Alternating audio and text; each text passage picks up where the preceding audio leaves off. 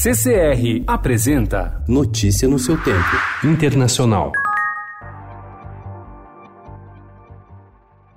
Desde outubro, uma onda anti-establishment atingiu a América do Sul, agravando a crise de governos tanto de esquerda quanto de direita. A insatisfação de cunho econômico ou político derrubou a popularidade de quatro presidentes sul-americanos, o que ajudou a colocar ainda mais lenha na fogueira dos confrontos, que deixaram ao menos 38 mortos e 4.700 feridos. No Chile, o presidente Sebastián Pinheira assumiu o cargo em 2018 com 51%. Em outubro, outubro, o índice era de 31%. Hoje, a popularidade de Pinheira está em apenas 12%.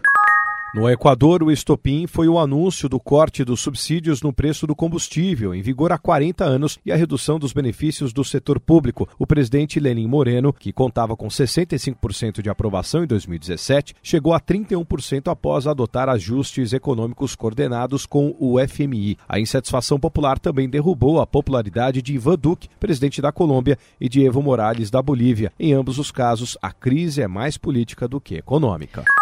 Denúncias de corrupção contra deputados aliados do líder opositor Juan Guaidó provocaram uma crise que enfraqueceu a estratégia de derrubar o presidente venezuelano Nicolás Maduro. Uma investigação jornalística publicada pelo portal Armando.info menciona nove deputados da oposição envolvidos em manobras em favor do empresário colombiano Carlos Liscano, vinculado a um programa de Maduro para distribuir alimentos subsidiados. No soy amiga de Lázaro Báez, nunca fui amiga de Lázaro Báez, pero no voy a tolerar que se diga que porque alguien es amigo de alguien hay que condenarlo. Eso pasaba en la dictadura.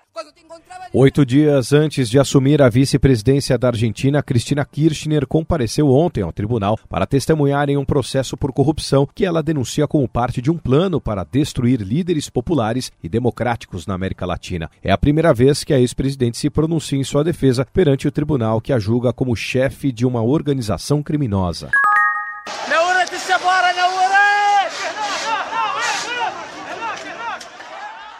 O Irã enfrenta sua mais grave agitação política desde a Revolução Islâmica, há 40 anos, com pelo menos 208 mortos, segundo a Anistia Internacional, e possivelmente outras centenas de vítimas à medida que os protestos que começaram em 15 de outubro são sufocados pelo governo com uma força desenfreada. O Irã ainda tem de publicar números oficiais sobre os protestos, mas rejeitou os dados divulgados ontem pela ONG. Notícia no seu tempo. Oferecimento CCR